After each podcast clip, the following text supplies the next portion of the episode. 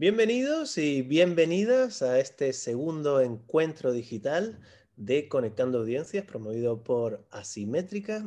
Y en esta ocasión inauguramos una serie de conversaciones en el entorno digital para presentar publicaciones de la mano de sus protagonistas, de la mano de sus autores. En ocasiones serán sus propios autores quienes presenten estas publicaciones de interés y en ocasiones serán los representantes de las fundaciones, instituciones, organizaciones que hayan promovido estos estudios, estas publicaciones o, como veremos hoy, esta consulta. Lanzamos este encuentro con Javier Ibacache, al que damos la bienvenida. Buenas, Javier, ¿cómo estás? Bienvenido. Muchas gracias, Raúl, muchas gracias por esta invitación. Siempre es un gusto estar hablando con ustedes. Nos alegramos mucho de tenerte por aquí otra vez y en esta ocasión vamos a presentar el estudio sobre el COVID y el desarrollo de públicos, en este caso llamado Públicos y COVID-19, si tengo entendido bien. Es un estudio que continúa la labor que comenzó la unidad que diriges y de la que hablaremos ahora en 2018 y que resulta especialmente relevante también en España por la llegada de esta tercera ola, puesto que el foco de esta consulta es precisamente analizar el comportamiento online de los públicos de la cultura durante el COVID-19. Bienvenido y si eres tan amable nos gustaría que nos contaras un poco sobre la unidad de programación y públicos del Ministerio de las Culturas, las Artes y el Patrimonio, de la que eres jefe, y que yo no sé si existen unidades similares en el resto de América Latina. Como tú señalas, la unidad de programación y públicos se formó el año 2018 dentro del nuevo ministerio, porque hay que señalar también que en Chile tenemos Ministerio de las Culturas, las Artes y el Patrimonio desde ese año.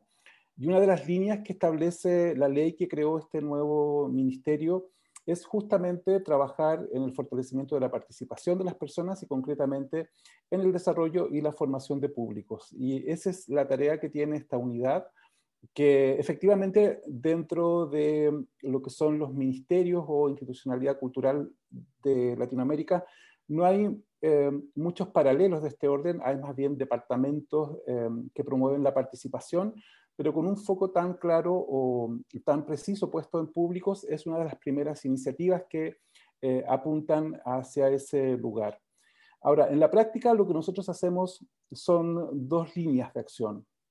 Por una parte, fortalecer precisamente la reflexión en torno al desarrollo de públicos de manera actualizada, con las diversas formas de participación que hoy estamos constatando, observando e indagando, y desde ese lugar contribuir a la formulación de políticas públicas. Y por otro lado, también estamos trabajando fuertemente en cómo acompañar a organizaciones y agentes culturales que están en los territorios, espacios culturales, centros culturales, organizaciones culturales, en el fortalecimiento y la sistematización de planes de públicos. Entonces trabajamos acompañando a organizaciones por distintas vías en capacitación y en la elaboración de planes de públicos a escala, a cada territorio o a cada contexto. En 2019 veo que se publicó precisamente un estudio o un representativo, por lo menos, con algunas referencias de organizaciones culturales de todo cariz, no solo las principales, sino... cuéntanos un poco de qué sirvió y cómo va eso. Sí, exactamente. Lo primero que establecimos fue un diagnóstico, y para levantar un diagnóstico junto con el Departamento de Estudios del Ministerio, impulsamos una indagación sobre públicos y espacios culturales en Chile. O sea, fue un estudio que buscó determinar cómo tanto los públicos percibían la labor de vinculación de los centros culturales como también los modelos de gestión de centros culturales en relación a sus públicos. Se estudiaron 10 espacios de distintos contextos, de distintos modelos, y a partir de allí se tomaron referencias para comprender de mejor manera cómo acompañar a espacios culturales, el rol relevante que puede cumplir, por ejemplo, el establecimiento de una cultura al interior de las organizaciones, una cultura sobre desarrollo de públicos, el alcance que eso significa en términos de conformación de equipos, de capacitaciones, y también cuál es la percepción que los distintos territorios tienen los públicos o los distintos grupos de públicos en relación al trabajo que hacen los espacios. Fue, podríamos decir, la línea de base de nuestro trabajo. A partir de allí comenzamos a desarrollar un plan piloto en que testeamos modalidades de elaborar planes de públicos, y ya el año pasado, en medio del confinamiento y la pandemia, avanzamos hacia una convocatoria en que fueron seleccionados 20 organizaciones y espacios culturales para acompañarlos precisamente en la elaboración de un plan de público. En el tiempo, lo que hemos venido haciendo entonces es sistematizar ciertas matrices, sistematizar ciertas modalidades de pensar los públicos. Hay que hacer en este punto una salvedad en relación a cómo es el contexto en Latinoamérica y en Europa. Latinoamérica, por una parte, tiene una problemática en el sector cultural que es histórica sobre la gestión de datos, ¿no? No hay necesariamente una cultura de gestión de datos muy asentada. El interés por la gestión de datos es más reciente. Por otra parte, la gestión de esos datos normalmente hasta ahora ha estado en agentes privados que prestan un servicio normalmente de ticketing, ¿no? Por lo tanto, la conversación desde los datos es distinta en Latinoamérica. Ahí hay una primera visualización.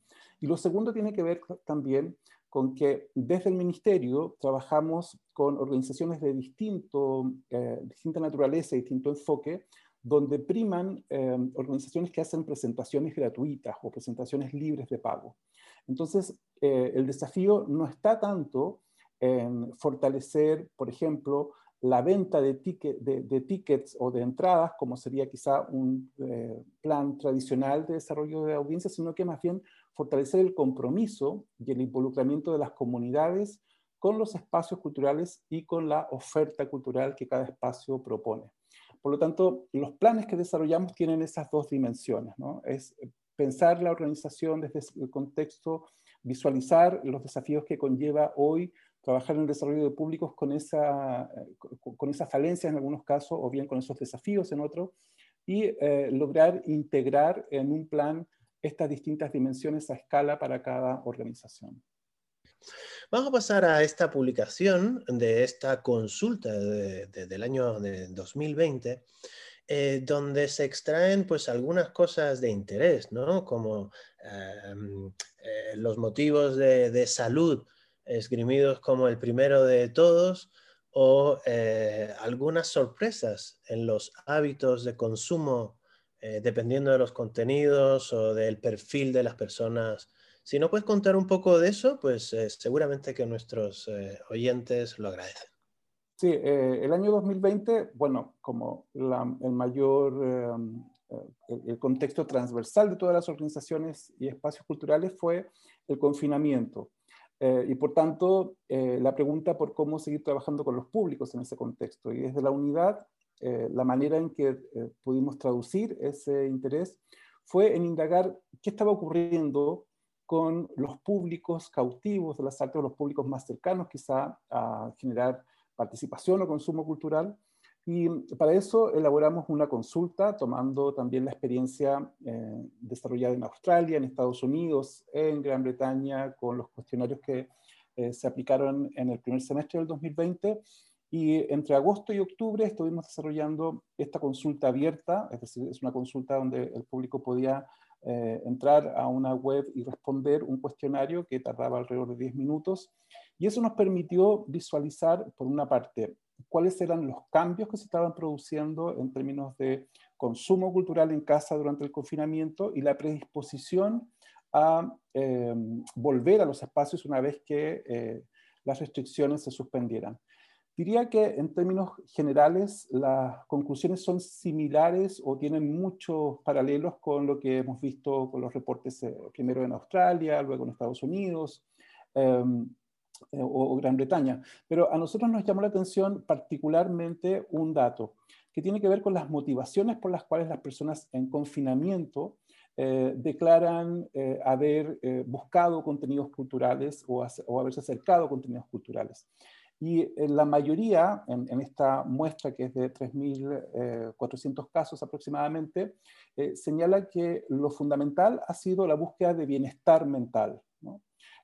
Mucho se habló durante el confinamiento, en Chile al menos, durante la primera parte de la cuarentena, de cómo la cultura podía contribuir, ¿no? A la salud de las personas, en fin. Pero normalmente todas esas afirmaciones se hacían sobre la base de reportes que se habían levantado antes, previamente, por indagaciones de distinto orden. Pero me atrevería a decir que esta es la primera evidencia que tenemos bien concreta sobre cuál es el rol en relación al bienestar mental de las personas que la exposición a contenidos culturales podría cumplir, declarado por los mismos públicos, no desde el sector creativo ni desde el sector cultural o desde gestores interesados en validar su quehacer, sino que los propios públicos declarándolo. Y creo que ese es un dato clave. En lo demás hay, sin duda, la constatación de cómo se incrementa el nivel de consumo cultural digital durante el confinamiento, como la principal barrera tiene más que ver con el exceso de información o la falta de acceso a información detallada, más que otras variables.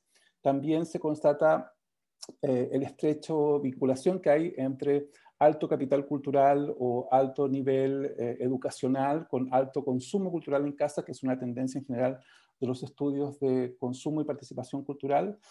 Y por otra parte también creo que es interesante ver cómo en Chile, al menos en esta consulta, el 27% dice estar predispuesto a volver a los espacios apenas se reabran, cumpliendo con los protocolos, e intensificar más todavía su afluencia al consumo cultural presencial, ¿no? O a la participación presencial.